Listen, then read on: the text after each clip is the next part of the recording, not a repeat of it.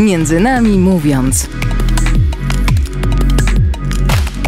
Zapraszają Franciszek Cofta i Stanisław Bresz.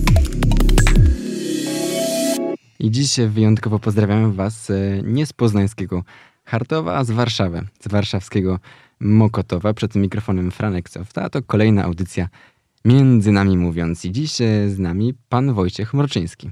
Dzień dobry, dobry wieczór. Dobry wieczór. E, pan Wojciech Mroczyński, czyli biznesmen, podróżnik, sportowiec. Przez kilkanaście lat e, współzarządzał jedną z znanych, dużych, międzynarodowych firm, korporacją Amrest, czyli, czyli jeżeli właśnie przypadkiem E, pijecie swoją ulubioną kawę w Starbucksie albo, albo zajadacie się kurczakami z KFC, to najprawdopodobniej właśnie dzięki temu panu. Pan Wojciech to też poliglota, pilot lotniczy, zawodowy mówca, bloger, dużo tego. Ale też człowiek, który w pewnym momencie życia odważył się zatrzymać. E, a to wszystko właśnie w poszukiwaniu lepszego siebie. Ostatnio również autor książki Najpiękniejsza podróż i w taką też podróż razem dzisiaj się udajemy. Panie Wojciechu, wielkie osiągnięcia, jakieś ukończone szkoły też wielkie, biznes, kariera, sport, y, ale ja chciałbym zapytać się tak o początkach. O czym pan, y, czy pan pamięta jeszcze może, o czym pan marzył w dzieciństwie? O jakiej przyszłości? E, ciekawe pytanie. Ja czasem też sobie je zadaję, bo to są takie momenty w życiu, których e, jak pytam też inne osoby, nie bardzo się wiele z tego dzieciństwa pamięta. E, ja mam jeden z takich obrazów dosyć żywy cały czas w pamięci. Miałem pewnie z 4 lata.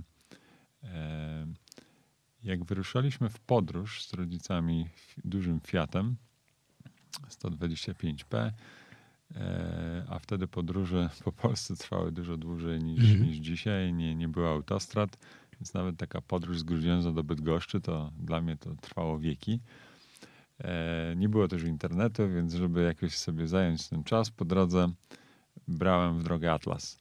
Atlas e, e, geograficzny i tam otwierałem na takiej stronie, gdzie jest cały świat i na dole są flagi wszystkich państw i, i stolice i po prostu studiowałem mapę, studiowałem te flagi, uczyłem się stolic E, I tak sobie marzyłem.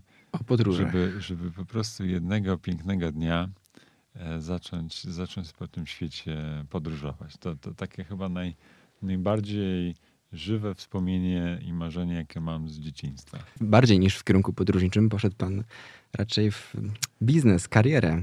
Duże, duże sukcesy pana spotkały, też pieniądze, też podróże, e, ale też w pewnym momencie, parę lat temu, zdecydował się pan na takie życiowe zatrzymanie sabbatical. E, oznacza to właśnie zatrzymanie. Motyw pochodzi z Księgi Liczb, prawda? Gdzie, gdzie właśnie jest powiedziane, że przez 6 lat mamy orać pole, pracować ciężko, a tego siódmego e, roku już możemy odpocząć i oddać chwałę Panu Bogu. Czym było spowodowane to zatrzymanie w Pana życiu? Dlaczego? Pewnie na to się złożyła cała, cała masa, masa rzeczy. E, gdzieś w tle tego E, tego, tej decyzji były też marzenia. Marzenia o tym, żeby, e, żeby zrealizować pewne, pewne plany, które zarówno ja miałem, jak i moja żona, jak i nasze dzieci, plany o podróżach, o, o tym, żeby doświadczać rzeczy, które na co dzień jest trudno doświadczać, jak tkwimy po prostu w tych rolach, które odgrywamy, biegniemy przez życie z pracy do domu, z domu do na jakieś inne zajęcia. E, w niedzielę nawet złapaliśmy się na tym, że się spieszymy nawet do kościoła. Więc e, w tym ten, ten bieg e, i ten stres dosyć mocno nam dokuczał, a z drugiej strony były takie bardzo pozytywistyczne marzenia o tym, żeby, żeby zrobić, zrobić coś, co nas otworzy na, mhm na, na, na, na nowe wyzwania, nowe doświadczenia. To jest niezwykle ważne w ogóle w rozwoju, żeby stale otwierać się na, na, na, na coś nowego, prawda? Mhm. I, i, I to się nam wtedy wydawało, że, że, że to jest świetna, świetna okazja, żeby tego doświadczyć. Ja jeszcze wtedy, ja, ja wiedziałem, że Biblia, Stary Testament mówi o tym. Nie pamiętam, czy to jest Księga Liczb, czy Księga Kapłańska, która wspomina właśnie o, daje pewną instrukcję, tak, że człowiek będzie obsiewał pole przez 6 lat, obcinał winnicę, a, a siódmy rok, nie tylko siódmy dzień będzie dniem Mhm. dla Pana, czy pierwszy dzień, e, ale też e, siódmy rok będzie rokiem szabatowym dla, dla Pana i wtedy e, no, Żydzi byli e, instruowani, żeby, żeby rzeczywiście zostawiać to wszystko, co robią. Ba, nawet e, jest chyba mowa o roku jubileuszowym, który się zdarza raz na 50 lat, e, gdzie e, nie- tylko zatrzymywaliśmy się, czy ludzie zatrzymywali się w tej swojej pracy, ale też darowali długi, które, które gdzieś tam były, czy byli dłużnikami, czy wierzycielami. Także to były pewne takie mądre praktyki, które odzwierciedlają pewną cykliczność życia, tak, które, o których my już dawno zapomnieliśmy. I ja trochę, e, mając gdzieś tam w tyle głowy, że, że jest coś takiego, że jest taka idea, e, no, zdecydowałem wspólnie z żoną, żeby, żeby właśnie powiedzieć stop Mhm. i, i, i ruszyć w nieznane. Zdecydowaliście wspólnie z rodziną, wspólnie z żoną, czy to właśnie była bardziej na początku może pana bardziej decyzja na ten rok przerwy i powiedzmy od razu podróż z rodziną dookoła świata? To była wspólna e, decyzja z żoną, e, no bo to, jest, to była podróż rodzinna, więc zależało mi na tym, żeby, żeby jednak rodzina cała była na tak. No i oczywiście dzieci też były włączone e, w tę decyzję i pytanie też do nich padło, czy jesteście, jesteście e, gotowe na to, żeby, e, żeby sobie na rok zrobić przerwę. No właśnie, zostawienie, dzieci musiały zostawić znajomych, szkołę, obowiązki. Co odpowiedziały na takie pytanie? Ja myślę, że y, większość dzieci na hasło, że przez rok nie będą chodzić do szkoły, reaguje, y, czy zareagowałoby bardzo pozytywnie. Tak Ale było. już na zostawienie swoich przyjaciół, znajomych stamtąd chyba nie. Dzieci jeszcze były w takim wieku, miały 7 i 9 lat, jak podejmowaliśmy decyzję. E, Wydaje mi się, że to jeszcze jest taki wiek, gdzie. e, Nie mają znajomych. tak, no, m, mamy znajomych, ale te, te przyjaźnie nie są. Nie, nie, dzieci nie są aż tak zakorzenione, e, żeby, żeby to był jakiś problem. Fakt, że przez ten rok podróży trochę im brakowało takiego towarzystwa rówieśników. Natomiast nie przypominam sobie, żeby komukolwiek z naszej rodziny trzeba było tę ideę jakoś szczególnie sprzedawać, że, że, że to był taki samograj, tak? Poszła, e, poszło hasło i, i wszyscy za tym poszliśmy e, z taką wiarą, że, że to jest dobre dla nas tu i teraz, w tym, w tym momencie. Wyruszyliście z Polski, zdecydowaliście się na podróż dookoła świata. Tak naprawdę, tak ta trasa wyglądała, jakby narysować linię na globusie czy, czy na mapie. Kupiliście bilety dookoła świata. Dowiedziałem się właśnie, że takie bilety istnieją, to prawda. Odwiedziliście Wyspy Brytyjskie, Australię, y, USA, Kanadę, Wietnam. Chociaż ta cała podróż nie była jakaś specjalnie zaplanowana, prawda? Miejsca, y, mniej więcej godziny wylotów, y, na, ten też, na tym też ten bilet dookoła świata polega. Co chcieliście zobaczyć? Jakie były takie założenia wasze na ten rok? Ten, e, ta podróż dookoła świata to był jakiś taki przyczynek do tego, jak spędzić czas. Natomiast to samo w sobie nie było dla nas jakoś najważniejsze. E, My oczywiście musieliśmy się zdecydować na to, dokąd chcemy pojechać, e, przynajmniej z tej strony, że kupując bilet dookoła świata trzeba zdefiniować porty lotnicze, przez które ten e, bilet będzie przebiegał. Więc tutaj kryterium było takie, że będziemy raczej się trzymać ciepłych stron, e, czyli na początek była Ameryka Środkowa. Wyruszaliśmy, jak była w Polsce zima, e, więc e, fajnie było znaleźć się od razu w ciepłym klimacie. I pierwsze trzy miesiące spędziliśmy właśnie w Ameryce Środkowej. E, Nasz, nasz pierwszy port docelowy to było San Juan, e, stolica Kostaryki. A jak opuszczaliśmy Amerykę Środkową, to wylatywaliśmy z, e, z Guatemala City, ze stolicy Gwatemali, e, do e, Ameryki Północnej. a konkretnie do Phoenix w Arizonie, gdzie wynajęliśmy samochód i tym samochodem przez 2,5 miesiąca jeździliśmy po parkach narodowych Ameryki Północnej.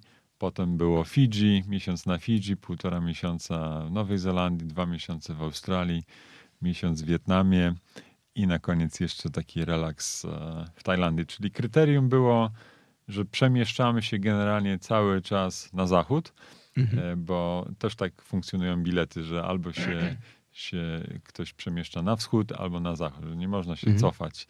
E, cofać lecąc. Cały czas do przodu. Natomiast bilet był otwarty na rok, tak? Mhm. Że, że można było w ramach tego, tych 365 dni zmieniać te, te daty, gdyby akurat się okazało, że nie musimy trochę dłużej e, pobyć w tym czy w innym miejscu.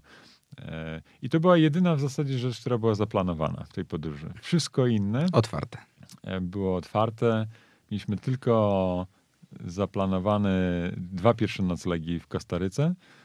No, no fajnie było wiedzieć, że wylądujemy, że, że będziemy mieli się gdzie podzieć.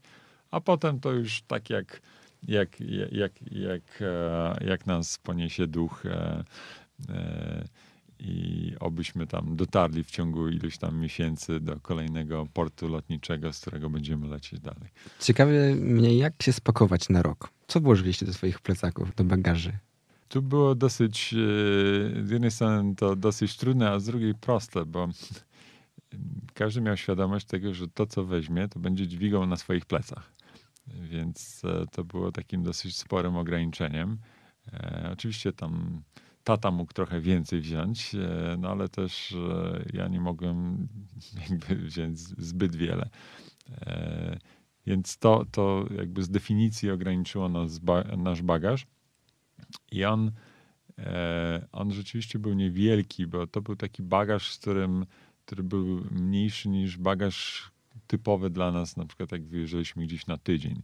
E, e, du I dużą część niestety tego bagażu zajmowały książki zeszyty naszych dzieci. Ja sporo rzeczy zeskanowałem. Miałem też w plikach e, jakieś, jakieś rzeczy związane ze szkołą, ale jednak mimo wszystko część książek, zeszytów to, to było coś, co Jednak nie udało co, im się uniknąć No wiadomo, takie najpotrzebniejsze rzeczy, czyli odzież, kosmetyczki, e, jakieś tam ręczniki, jeden garnek mieliśmy ze sobą mm. gotowania. E, i, I naprawdę w tym bagażu nie było wiele, no bo nie mogło być wiele. E, I okazało się, że, że tak naprawdę wiele nie potrzeba do tego, żeby, żeby podróżować i podróżować w sposób taki szczęśliwy. Na każdy dzień waszej podróży też zakładaliście pewien budżet sobie, prawda? Jakąś stałą kwotę, którą mogliście e, wydać. Dlaczego, dlaczego ustaliliście jakieś takie ramy?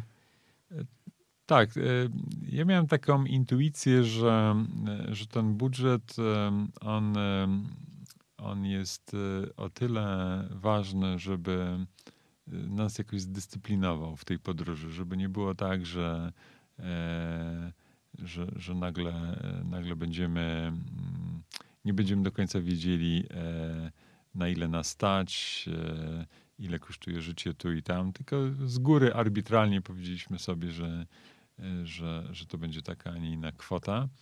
E, no i w ramach tej kwoty trzeba było się gimnastykować czasem dosyć mocno, żeby, żeby nam starczyło na, e, na życie. E, to też spowodowało to, ale to też było nasze zamierzenie, że my chcieliśmy przez ten rok żyć maksymalnie tak, jak żyją miejscowi ludzie. To znaczy, szczególnie w tych biednych krajach, bo oczywiście w bogatych krajach w ogóle nie było takiej opcji z tym budżetem, żeby żyć jak miejscowi. E, czyli jeść to samo, co jedzą lokalni, e, e podróżować w ten sam sposób po Ameryce Środkowej.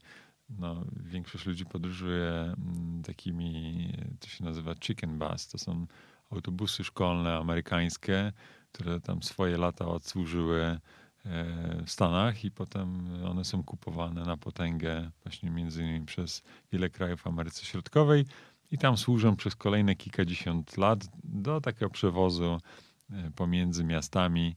E, no jest to, jest to niesamowite przeżycie, jak się takim autobusem podróżuje. E, bo tam podróżują nie tylko ludzie, ale też zwierzęta, e, jakieś, e, jakieś narzędzia rolnicze. Zawsze nas podziw wzbudzał system pobierania opłat za, za przejazd.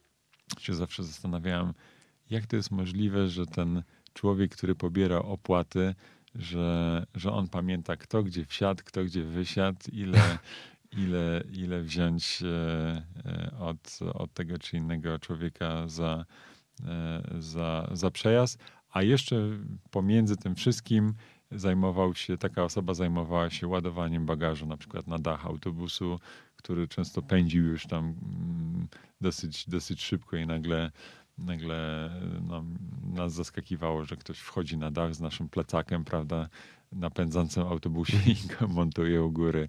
E, także to e, podróżowaliśmy na pace, pick-upami, nie pick-upami, no, w rozmaity sposób, starając się rzeczywiście być e, jak najbliżej tego autentycznego życia, jakim żyją ludzie miejscowi, a w ten sposób właśnie doświadczać czegoś, czegoś nowego. No właśnie, te relacje z miejscowymi na pewno były bardzo cenne. Poznanie ich życia, poznanie ich zwyczajów, poznanie ich sposobu życia. Czego się uczyliście od nich? E, jedną z takich e, obserwacji dosyć wcześnie zauważonych, e, która, która potem jeszcze nam bardziej się uwypukliła, jak odwiedzaliśmy bogatsze kraje, to była pewna taka relacja między bogactwem, biedą, bogactwem, a szczęściem. Okazało się, zresztą kolejny, że im biedniej, tym często ludzie są szczęśliwsi, tym tym jest mniej tych, tych rzeczy, które nam e, odbierają to szczęście, które nas absorbują.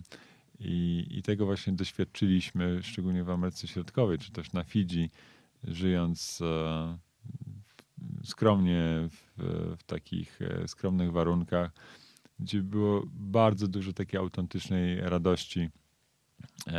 Tę radość było widać na przykład e, w kontaktach naszych dzieci z miejscowymi dziećmi, e, gdzie była wspaniała integracja, mimo na przykład bariery językowej, początkowo szczególnie w krajach hiszpańskojęzycznych między naszymi dziećmi a ich rówieśnikami, a z kolei z drugiej strony, gdy na przykład bywaliśmy w jakichś bogatszych rejonach typu USA i, i zdarzało się, że na, nasze dzieci wracały z placu zabaw z jakimś tam płaczem czy e, pretensją, że, że coś tam się jakaś krzywda dzieje, bo jest jakiś konflikt o używanie tej czy innej zabawki e, z, z miejscowymi. E, to też bardzo pięknie ten, tę relację, bogactwo, szczęście można było zaobserwować w kościołach. E, wszędzie staraliśmy się znajdować miejsce, żeby uczestniczyć regularnie w Eucharystii. I no, no y, jeszcze tak na marginesie wspomnę, że w każdym, dosłownie w każdym kościele, w każdej wiosce, e, wchodząc do kościoła, e, jest ten nasz obraz, kopia obrazu Jezusa Miłosiernego, Jezu, ufam Tobie i to często... Jan Paweł II obok. Tak. Jan Paweł II no to jest szczególną E, estymą darzone w Ameryce Środkowej. Wręcz do tego stopnia teraz, jak rozmawiam z ludźmi z tamtego regionu świata, to oni wręcz, e, ja myślę, że pytam ich, czy są dumni z tego, że na przykład Argentyńczyków, że e, kardynał Bergoglio został papieżem, to oni mają dużo większe wspomnienia, takie pozytywne właśnie Jana Pawła II ale to, to mnie bardzo uderzyło, że wszędzie, w wszystkich tych kościołach jest ten obraz e, Jezu, ufam Tobie. Ale do czego zmierzam? Atmosfera w czasie Eucharystii to było uderzające. Ile radości, ile radości, yy, yy, śpiewy spontaniczne, na wiele głosów, zaangażowanie właśnie świeckich w życie parafii. No to było coś, co, co nas szokowało pozytywnie że, że w takich miejscach, gdzie, e, gdzie, gdzie po prostu tak, tak wiele rzeczy brakuje, do tego stopnia, że w jednej z parafii, w której spędziliśmy ponad miesiąc, tam nawet naczynia liturgiczne, ja pytałem znajomych duchownych, czy to, aby było zgodne z, z, z liturgią, były drewniane. Nie było, nie było nawet dostępu do, do, do metalowych, e, e, chromowanych czy tam pozłacanych e, kielichów czy, czy, czy, czy paten, więc to nas też uderzyło, jak, jak, jak biedny jest to region świata, że nawet, nawet takie rzeczy, które nam się wydają oczywiste, tam wcale oczywiste nie były. Także to, to nas to, to, to, doświadczenie nam pokazało i naszym dzieciom też, tak, że, że wcale nie potrzeba mieć wiele, żeby, żeby być szczęśliwym, że, że te dzieci, które, które na przykład tam w przedszkolach nie mają zabawek, nie mają placu zabaw, e, nie schodzi z ich ust uśmiech, tak, że, że to jest coś, co, co, co wcale nie idzie w parze, a często wręcz jest odwrotnie. Myślę, że podobną rzecz przynajmniej ja doświadczam e, podczas e, pielgrzymki do Częstochowy, ponieważ też jest to pewnego rodzaju niezwykła podróż i właśnie te domy, te miejsca, które no, są może troszeczkę prostsze, biedniejsze, e, rzeczywiście są troszeczkę bardziej szczęśliwsze też i przyjmują nas z uśmiechem, zostają z nami w nocy, żeby, żeby porozmawiać, uczestniczyć razem z nami w trochę w tej pielgrzymce, a tam, gdzie jest troszeczkę bogaciej, można powiedzieć, to, to ten uśmiech tak często rzeczywiście się nie zdarza. Chciałem też zapytać o wasze relacje rodzinne podczas drogi, ponieważ odcinacie się na chwilę od tego codziennego, normalnego świata, od szkoły, od pracy, obowiązków. No i przez cały rok jesteście razem. Pan też z żoną y, uczyli dzieci homeschooling. No, sytuacja stanęła w zupełnie, rodzina stanęła w zupełnie innej sytuacji, prawda? Jak zmieniały się wasze relacje? Tak, ta decyzja, żeby udać się w podróż e, roczną z rodziną, e, była między innymi podyktowana tym, że mi bardzo zależało na tym, żeby te więzy rodzinne zacieśnić, że jak obserwowałem siebie wcześniej i tak patrzyłem e, w lustro i zadawałem sobie pytanie, jakim ja jestem ojcem, mężem, ile czasu rzeczywiście spędzam z swoimi najbliższymi, no to tak wyglądało to słabo. I, I, stwierdziłem, że dzięki właśnie takiemu zatrzymaniu się, że będę miał szansę trochę się zrehabilitować, tak, że trochę więcej dać e, siebie rodzinie. I rzeczywiście e, to się bardzo udało. No, no to był taki czas, że w zasadzie byłem z rodziną przez 24 godziny na dobę. Nie chodziłem do pracy, więc e, byłem non-stop z rodziną i my byliśmy sami ze sobą wszyscy. E, tą bliskość oczywiście też pogłębiało e, to doświadczenie edukacji domowej. E, to doświadczenie było w pewnym sensie chyba największym wyzwaniem w tej podróży, no bo my mogliśmy sobie zostawić pracę zawodową. To znaczy taką decyzję podjęliśmy i a dzieci muszą się uczyć. A dzieci muszą się uczyć. Jest obowiązek szkolny, więc trzeba było to kontynuować. My się zobowiązaliśmy do tego przed szkołą, kuratorium, żeby, żeby, żeby, że będziemy właśnie ten program e, realizować. E, no, ale to też to było takie doświadczenie, które spowodowało, że my dużo lepiej poznaliśmy nasze dzieci, tak?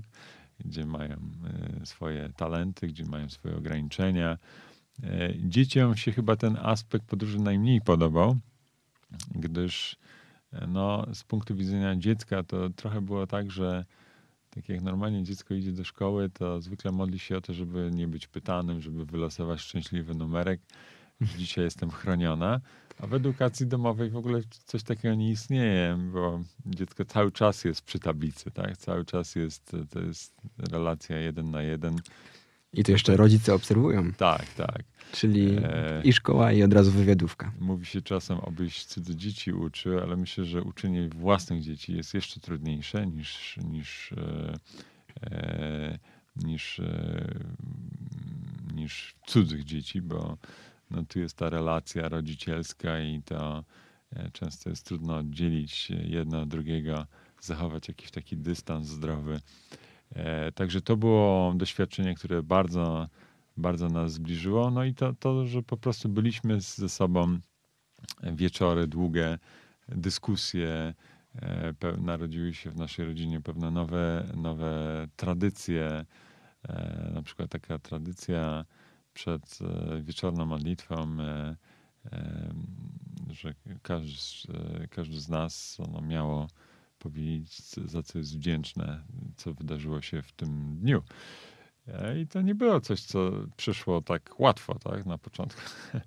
E, To, to były różne takie uśmiechy, no, no, no za co mam dziękować. Wszystko się takie wydaje oczywiste, ale potem to weszło tak w krew, że no, stało się taką naszą rodzinną tradycją i czasem jak nas ktoś odwiedza e, to i zostaje na nas, to zapraszamy już w domu do, do podobnej praktyki. E, To jest coś, co e, bardzo też zbliża, prawda, bo pokazuje, pokazuje właśnie innych ludzi troszkę w innym świetle, że potrafimy dostrzegać to, co, to, co się dzieje. Także zdecydowanie e, to było takie doświadczenie, które nas cementowało i, i ja też jestem wdzięczny za to, bo no za moment dzieci, te starsze, no one wyjdą z domu, prawda? To już, już pewnych rzeczy się nie odwróci, pewnych, pewnych momentów już człowiek e, drugi raz nie dostanie.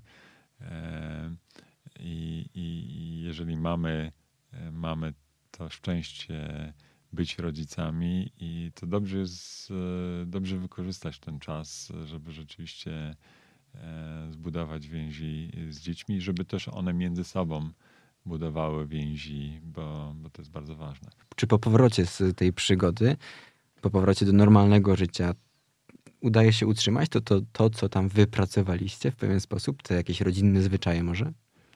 E, W dużej mierze tak. E, Ja pamiętam e, jedno z takich, e, taką, takich opinii, które usłyszałem zanim jeszcze ruszyliśmy w podróż e, od znajomego, który się dowiedział o tym.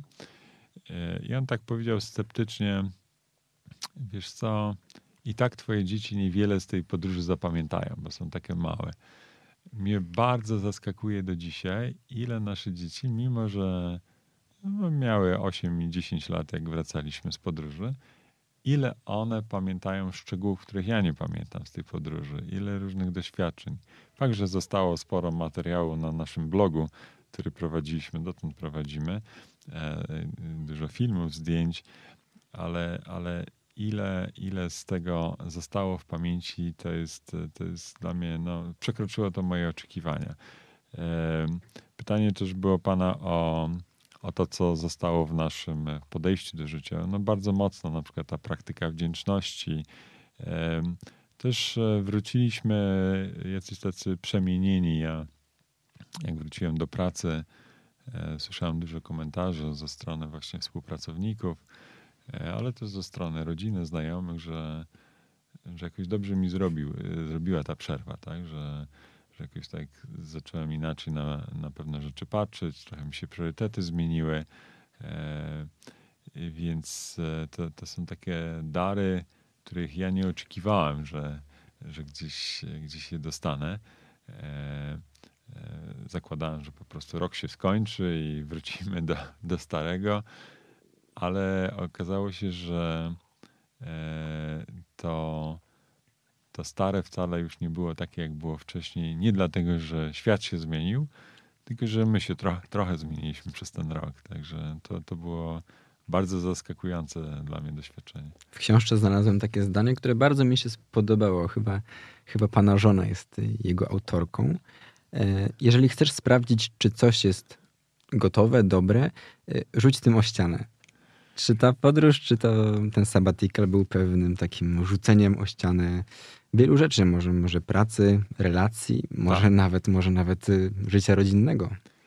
Tak, to był taki test w wielu dziedzinach dla nas. a Jak my ze sobą wytrzymamy. Niektórzy moi znajomi, słysząc w ogóle o tych planach, to powiedzieli tak, ja to ledwo z rodziną wytrzymuję dwa tygodnie na urlopie, a jak ty tam ten rok wytrzymasz?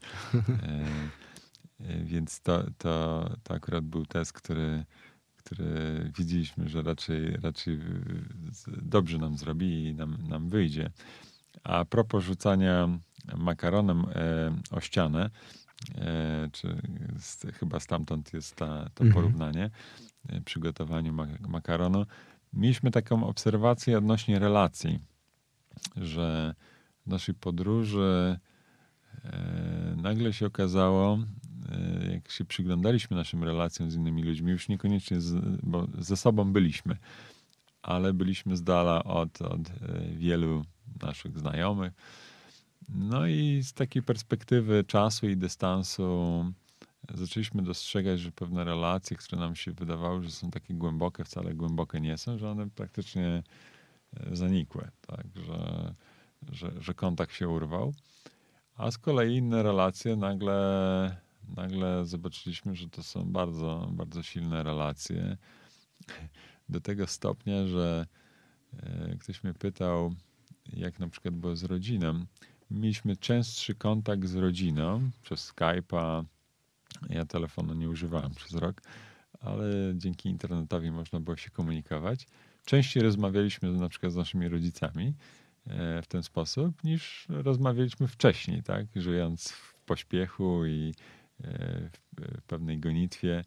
E, pojawiły się też nowe relacje, nowe przyjaźnie ludzi, których poznaliśmy w czasie tej, tej wędrówki. Więc to, to był taki właśnie test dla nas, zobaczyć z perspektywy siebie nasze, nasze relacje z innymi i, i, i, zobaczyć, które z tych relacji rzeczywiście to są jakieś głębokie relacje, które no, są tylko e, gdzieś tam biznesowe na przykład. Cieszymy się, że jest Pan z nami. Cieszymy się, że do tej Pana najpiękniejszej podróży możemy wrócić, ale też razem ją przeżywać. Czas na krótką muzyczną przerwę, a dzisiaj w naszej audycji między nami no, mówiąc utwór Slow It Down Amy McDonald o tym, że czasem warto zwolnić albo nawet zatrzymać e, się na chwilę. Może to jest właśnie czas na takie zwolnienie dla nas.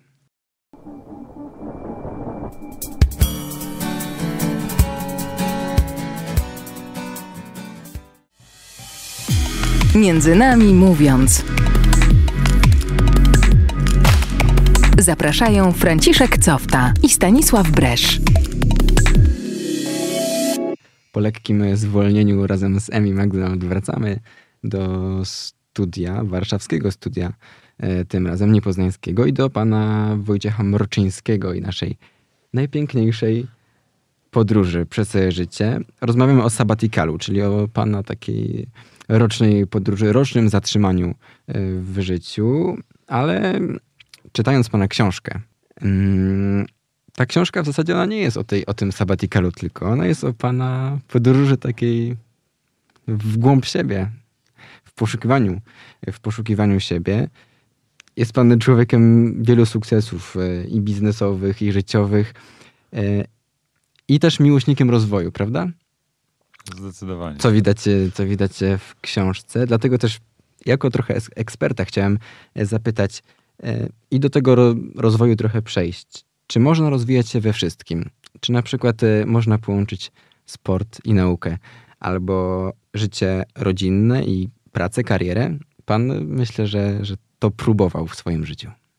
Ja nawet bym to troszkę odwrócił i powiedział, że jeżeli my nie łączymy tych różnych ról, które odgrywamy w życiu, to wtedy to, co te sukcesy, które odnosimy, trudno nazwać rozwojem.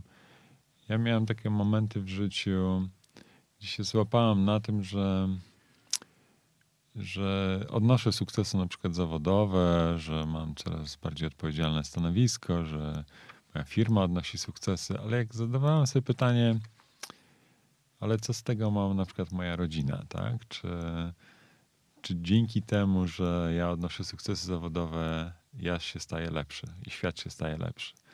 no to, to już miałem wątpliwości.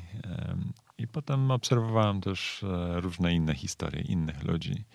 Dochodziłem do, do, do podobnych obserwacji czy wątpliwości. I, I, zacząłem jakoś tak troszkę głębiej analizować siebie, swoje życie, w jakich momentach ja mógłbym powiedzieć, że rzeczywiście e, stawałem się lepszy. I to były tylko takie momenty, w których udawało mi się rodzić, e, godzić różne, różne role. E, udawało mi się e, rozwijać właśnie w sposób taki zrównoważony, zharmonizowany. I takim chyba naj, najbardziej klarownym dla mnie momentem, okresem, kiedy to się działo, to był okres sabatikalu i po sabatikalu, kiedy, kiedy zacząłem dostrzegać, że e, zresztą wracając e, do, do normalności tak zwanej, e, kiedy usłyszałem od współpracowników, od rodziny, od znajomych pozytywne komentarze, mm, to wtedy miałem takie poczucie, że okej, okay, to jest ten moment, prawda? I dlatego warto, warto zadbać o to, żeby, żeby utrzymywać ten stan harmonii, bo tylko ten stan harmonii tak naprawdę on, on, on nam e, służy. Jeżeli jesteśmy w dysharmonii, idziemy za, za mocno w jedną czy w drugą dziedzinę, no to często tak zwane sukcesy w jednej dziedzinie są okupione olbrzymimi kosztami w innych, tak? I wtedy jest pytanie, czy to jest rozwój, tak? E, dla mnie to nie jest rozwój, a, a raczej a raczej jest to jakaś namiastka rozwoju, jakiś taki fragment, który, nie wiem, pokazujemy na zewnątrz, bo to fajnie wygląda, chwalimy się tym w CV, ale gdyby tak e, zapytać siebie w prawdzie albo zapytać tych ludzi, którzy nas najlepiej znają, no to tam często usłyszymy mm, rzeczy, które może niekoniecznie e, chcielibyśmy usłyszeć. Także ten rozwój, myślę, że, że, że, że żeby on autentycznie miał miejsce, to my jesteśmy wręcz skazani na to, żeby godzić te różne role. Jest to możliwe. Bardzo lubiłem fragmenty w Pana książce, w których nawiązywał Pan do, do swojej firmy, do doświadczeń e, z firmą, ale też z ludźmi, którzy pracowali z Panem, z ludźmi, których Pan przyjmował do firmy. I zapamiętałem fragment, w którym e, przyznaje się Pan, że podczas rozmów, e, na przykład o rozmów o pracy, właśnie pyta Pan osoby, jakie są ich porażki, jakie są ich wady czy te porażki, wady wskazują, wiążą się z rozwojem? E, bardziej interesujące, bo oczywiście jest to sztampowe pytanie o wadę, czy tam słabe strony. Mhm. Ono mnie trochę śmieszy, bo to jest takie pytanie, że z jednej strony e, można sobie przykładować. Moją wadą jest pracoholizm. Wadę, tak. Wadę, która które można sprzedać pracodawcy potencjalnemu jako zaletę, na przykład pracoholizm. E, natomiast dużo bardziej interesujące są właśnie te momenty z kogoś doświadczeń, kariery zawodowej czy też życiowej, jeżeli jest otwarty, żeby się tym podzielić, w których e, no, ktoś prze, przeżył jakieś trudności. Tak? E, dlatego to jest interesujące, bo to są takie momenty, które mają e, moim zdaniem największy potencjał rozwojowy, tak? To jeżeli, nie, wiem, ktoś źle zainwestował, a mi się to zdarzyło w życiu, źle pieniądze, tak? I stracił pieniądze, to ja wolę kogoś takiego na przykład z takim doświadczeniem, nie wiem, na stanowisku, gdzie jest odpowiedzialny, wiem, ma jakąś od, dużą odpowiedzialność finansową, kto przeżył jakąś stratę, tak? E, nie tylko, że ją przeżył, ale coś, jakąś lekcję z, tej, z tego doświadczenia wyciągnął. Yy, bo to jakby zmniejsza szanse, że podobna, podobne, podobna sprawa wydarzy się nie wiem, w nowym miejscu pracy. Yy, nasze porażki w ogóle nas wzbogacają jako ludzi. One, one burzą taki, taki mur, yy, który, którym się obudowujemy, taką maskę E, bycia idealnym, e, bez skazy. E, przez to też jesteśmy bardziej strawni dla innych, tak? bardziej znośni dla innych. No, liderzy, mimo że są bardzo potrzebni i w ogóle bez przywództwa no, ciężko by było widzieć progres w świecie, no liderzy też mają takie, taką tendencję, żeby za bardzo dominować nad nad, e, nad innymi, żeby, żeby e, nie słuchać e, tego, co mają inni do powiedzenia.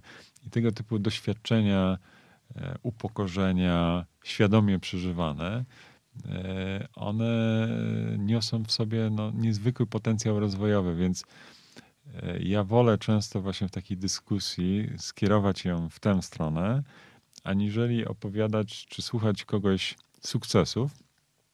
No bo po pierwsze z sukcesami to jest tak, że zwykle jest tak, że nie jesteśmy w 100% e, autorami tych sukcesów, prawda? Ja mogę powiedzieć, że jak długo pracowałem w firmie, no to ta firma urosła tyle i tyle i to są fakty, że ja pracowałem i że firma urosła, ale jaki był mój udział akurat w tym sukcesie, no to ja mogę sobie w ten czy inny sposób bardziej lub mniej to przypisywać. No, jest to może ciekawe i, i, i fajnie to brzmi, ale z punktu widzenia rozwoju tego człowieka, tego kandydata, mało interesujące. Mhm. Więc e, myślę, że fajnie by wyglądał świat e, i można do tego e, mieć też jakoś przyczynić się. Zachęcam też młodych ludzi do tego, że jak piszą swoje CV, nie tylko młodych, starszych też, żeby stworzyli sobie taką alternatywną jego wersję, tak? Czyli patrzę na swoje doświadczenia i patrzę na lekcje, jakie, jakie wyciągnąłem z tej czy innej firmy. Czy w ogóle się czegoś nauczyłem.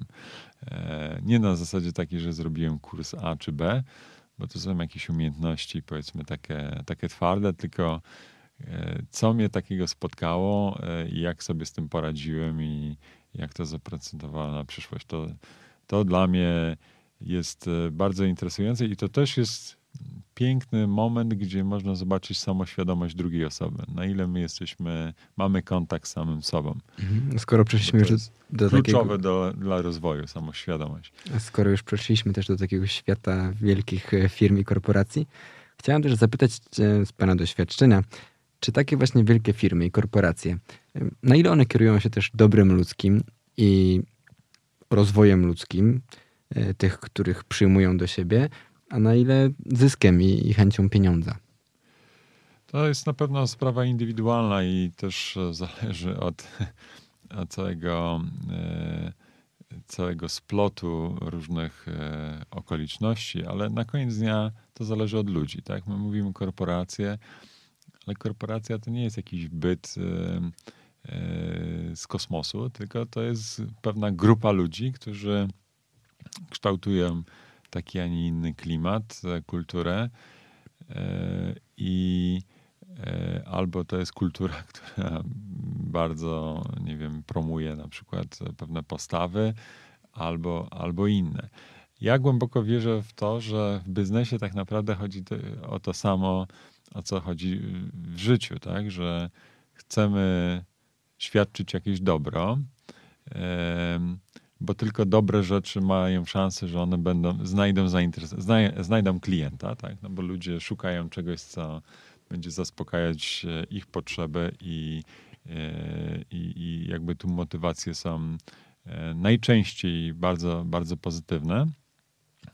To, gdzie się pojawiają często problemy w biznesie, to jest sposób, prawda, w jaki, w jaki dążymy do tego, albo, albo że nam ten sposób, czy, czy ten cel biznesu, powiedzmy, że celem tego biznesu jest na przykład e, propagowanie pewnych idei, że e, ten cel schodzi na plan dalszy, a celem głównym staje się na przykład zarabianie pieniędzy. Jeżeli celem biznesu, wiadomo, że biznes, żeby przetrwać, musi zarabiać pieniądze, przynajmniej taki, który jest nastawiony na, na zysk, musi generować gotówkę, bo to jest jak tlen, bez tego no, mhm. trudno, żeby, żeby mieć mm, chociażby na wynagrodzenia dla, dla pracowników, czy też e, mieć właścicieli, którzy będą zadowoleni z tego, że e, dokąd biznes zmierza. Ale to samo w sobie, no, mówmy się, no, nie jest czymś inspirującym tak? dla, dla klientów tak? czy, czy dla pracowników. Ważne jest, żeby, żeby istniał jakiś cen, jakaś misja, która które, u, u, u, fundamentu której leży czynienie jakiegoś, jakiegoś dobra, y, czegoś, co, co, co, co znajduje swój sens. Ja wierzę w to, że, że opłaca się w biznesie też bycie dobrym, bo to jest waluta bezcenna. To jest waluta, która e, wszyscy szukamy dobrych pracowników, tak, dobrych szefów, dobrych produktów, mówimy o tym samym, prawda? Ale jak Więc warto wychodzi w życiu, to, to różnie z tym bywa. Ten wielki świat e, już zostawmy, a wróćmy do tego naszego mniejszego i do naszych serc i podróży w głąb siebie. Pan e, doświadczył niezwykłej podróży, niezwykłego czasu, czasu w swoim życiu, w którym mógł pan w głąb siebie sięgnąć, ale nie każdy może sobie na to pozwolić, nie każdy się na to odważy. Jak e, poszukiwać siebie tak w codzienności? E, Jest e, cała masa rzeczy, o których, e, które ja odkrywałem przez, przez lata. E, Jedną z takich, takich momentów, takich nowych momentów dla mnie, to jest medytacja na przykład. Medytacja, są różne sposoby medytacji chrześcijańskiej, na przykład medytacja ignacjańska.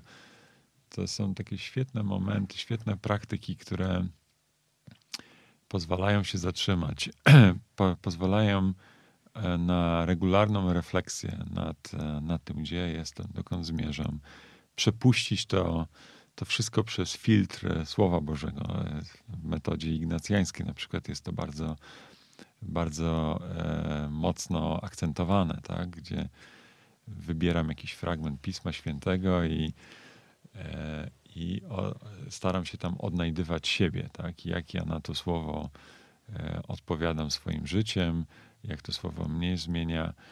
I takie momenty właśnie takiej, takiej pogłębionej uważności, one dają szansę na to, żeby, żeby właśnie tu na co dzień e, widzieć siebie tak? i widzieć dokąd zmierzam.